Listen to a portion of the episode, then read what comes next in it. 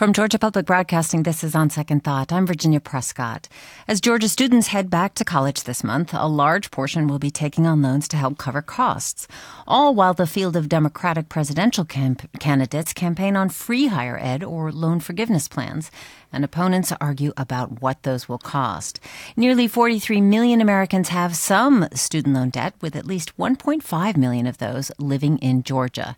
I'm joined this morning by Sean Keenan, a freelance journalist who's been researching the price of higher education in Georgia, and he wrote about it for Atlanta Magazine. Sean, good morning. Good morning. Thanks for being here. Glad to be here. So, a million and a half people in Georgia with some student debt, around 14% of the state. How much are we looking at? So that number, uh, this is no small potatoes we're talking about. That's fifty-eight point seven billion dollars. We're, we're, talking nearly sixty billion. So help us picture that number. Um, so this might be a bit of an unorthodox comparison, uh, but that amount of money could create, could build 37 Mercedes Benz stadiums, which all Atlantans know is just this colossus of architecture. And it kind of helps put into perspective how much money we're talking about is on the, the shoulders of students as they get degrees. Imagine what they could accomplish if they weren't saddled with this kind of uh, burden. Well, from your research, what's the average amount of debt a Georgia student has after earning a degree? It's more than twenty-seven thousand dollars, twenty-seven thousand seven hundred and thirty-six dollars to be exact. Does that amount look different when looking at public institutions or private higher ed institutions? Yes, uh, private schools uh, typically graduate students with a bit higher student loan debt. That's twenty-nine thousand five hundred eight, uh, whereas public schools, at, at, least as far as the the five public and five private schools that we analyzed, uh, public schools see students graduate with $25,963 in debt. Still a lot of money. Student loans in Georgia got national attention when Morehouse commencement speaker Robert Smith made an incredible pledge to graduates. On behalf of the eight generations of my family who have been in this country, we're going to put a little fuel in your bus. Now, I've got the alumni over there, and this is the challenge to you, alumni. This is my class, 2019. And my family is making a grant to eliminate their student loans. Whoa. News of Smith's promise to pay off student loans of the entire class spread like wildfire and stirred up a lot of conversations about the far reaching effects of student loan debt, something you just alluded to. Here's Seth Frotman. He's from the Student Borrower Protection Center speaking to CBS News as a society, we don't really understand the true impact that this debt is having, not only on individual households, but also on larger society. So we see things like student debt impacts people's ability to buy a house, save for retirement, what career they could enter. We see people with student loan debt actually make less over the course of their lives. They can't go into the careers they want. But I think where this real gets really scary is we're starting to see how student debt is driving income inequality, racial inequality, because we're creating the haves and the have-nots in American society, and that is being filled out by those who are forced to take on student debt to get an advanced degree. Seth, you sp- Sean, rather, you spoke with some of the recipients of the Morehouse grant. Did Smith's gift change their plans for the future? Oh, absolutely. Uh, obviously, we don't uh, any longer live in a time where you can work a summer job and pay for a semester of college. Um, I actually reported on Robert F. Smith's gift for the New York Times, and I interviewed a, a smart young man named John Cooper, and he told me he was $98,000 in debt after he left college. Wow. Now that he's been relieved of that burden, he's able to apply to bigger, badder, more expensive law schools. And, you know, it just paints a picture of what other students can accomplish uh, with, with a similar uh, gift. Um, you know, you could you could buy a house, you could take out a car loan, uh, you could take risks, make adventures. Well, besides setting the bar very high for future commencement speakers, that was a tremendous gift. But one student, $98,000, how much is this going to cost Robert Smith altogether? So the highest estimate we've seen is around $40 million. And that's, that's definitely um, probably higher than the reality because that, uh, with a graduating class of 396 students, would mean each one had about 100 grand in uh, student loan debt. Um, and it's unlikely that each student is actually carrying that much, but it definitely provides some perspective as to how much these students are, are uh, weighed down by. On our Facebook group, GPB Radio's On Second Thought, we asked if Georgians are paying too much for student loans, and Lisa Covington replied, Yes, we pay taxes for the wrong things. The middle class is, is taxed literally to death. We need in state tuition, Medicare for all, you know. So she went on, but I wanted to just get to the part about tuition. What about the idea of putting tax money towards free education like so many other countries do? I'm I'm not sure I'm prepared to talk about putting tax money towards uh, education. This is uh, we. we uh, with the Atlanta Magazine piece, broadly looked at uh, the difference between the annual net price versus what uh, the tuition schools are advertising.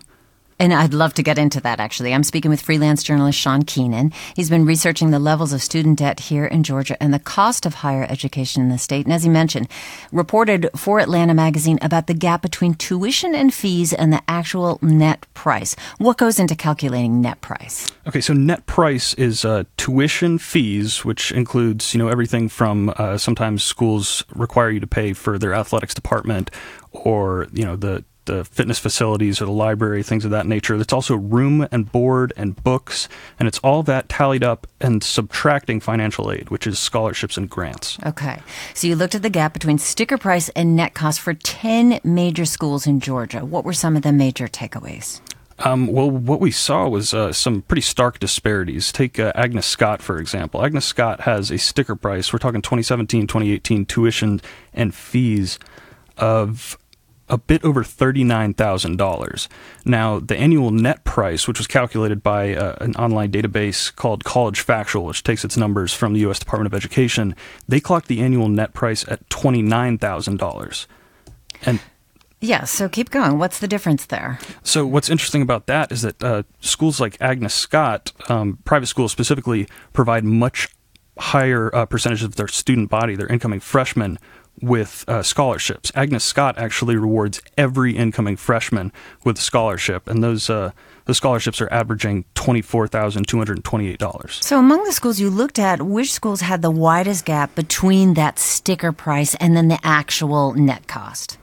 Uh, so the widest gap was, uh, interestingly enough, Kennesaw State University, which has a sticker price. Uh, we're talking tuition and fees of six thousand three hundred and forty-seven dollars. Mm-hmm. Once you factor in how much it costs to live, to eat, to to just uh, you know survive at, at college, uh, we're talking about spending twenty five thousand four hundred and fifty three dollars a year. So the difference there about sixteen thousand odd dollars. How uh, about nineteen thousand actually? Sorry, thank you. Yeah, I should never do math on the air. I was warned that a long time ago. How about the smallest gap? Um, let's see. It looks like the smallest gap we're looking at uh, is at Emory University, um, which you know their their average tuition price 2017 to 18 was a bit over 49,000 and their annual net price after scholarships was a bit over $48,000. So the difference, the tuition price in essence is a markup?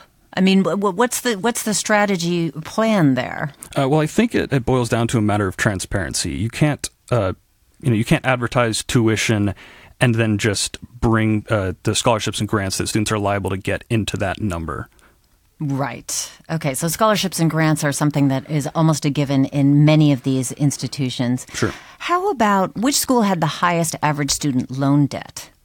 Uh, I believe that was actually Georgia Tech. Let me just uh, double check my numbers here. Yeah, that was Georgia Tech students typically leave school with $33,476 in student loan debt.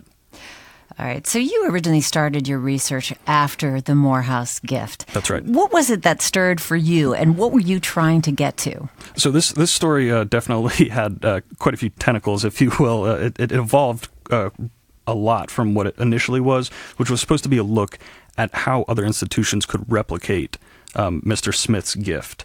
And, and we reached out to other institutions to find out what their most recent graduating classes uh, were carrying as far as student loan debt goes. For uh, at Georgia State University, for instance, of the 25 or excuse me, 2,455 seniors graduating, each one had about $19,000 in student loan debt.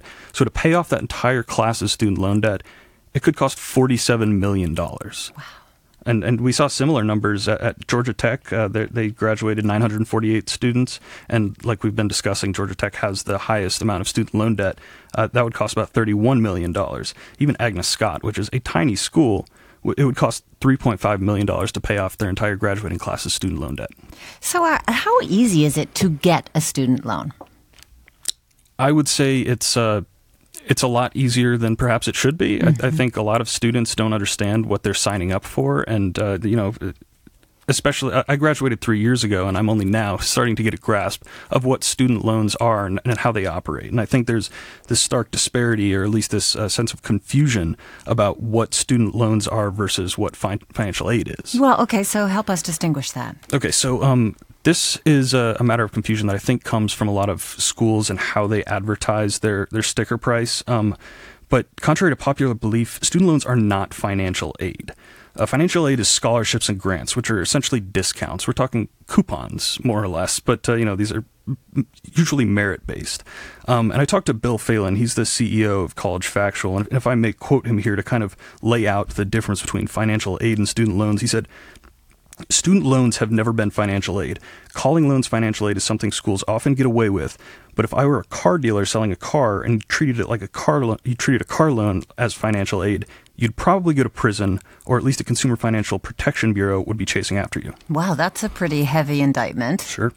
Well, okay, so we normally think of student loan debt as good debt, right? You know, it's like a mortgage, getting a mortgage on a house. Like you have good debt. This is something that you're going to pay off for X amount of time, for the rest of your life, probably for a mortgage. But th- so how are we thinking of student loan debt in a way that perhaps perpetuates that system that Phelan is talking about? Uh, well, what Phelan told me is that a lot of students, you know, especially incoming freshmen who don't have, uh, you know, high school courses that educate them about how all this works, they just see student loans as uh, cheap or free money. They see it as the discount. They see it as financial aid. And so, you know, you could go four years of college, essentially forget that you've, you know, taken on student loans, and then, you know, next thing you know, you're six months after graduation. Ideally, you have a job, but then all of a sudden you start accruing interest. So, how are you looking? How would you advise parents? You know, if they're looking at the sticker price of a college and the net price, what kind of research do they need to do to figure out what is the real cost? Um, difficult to say. I, uh, rather than advise parents, I'd, I'd like to essentially nudge uh, educational institutions, especially at the uh, you know high school level, to really walk students through what they're signing up for. I mean, this is like these numbers we're talking about, sixty billion dollars almost in Georgia.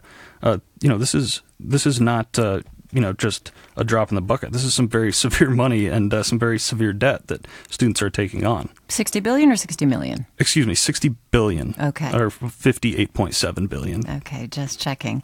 Atlanta journalist Sean Keenan, thank you so much for talking with us. Thanks for having me. Well, it's really stirred up quite a conversation that you can join on our Facebook group, GPB Radio's On Second Thought.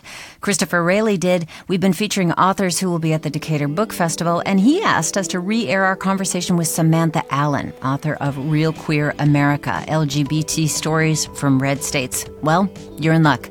We plan to air it next week.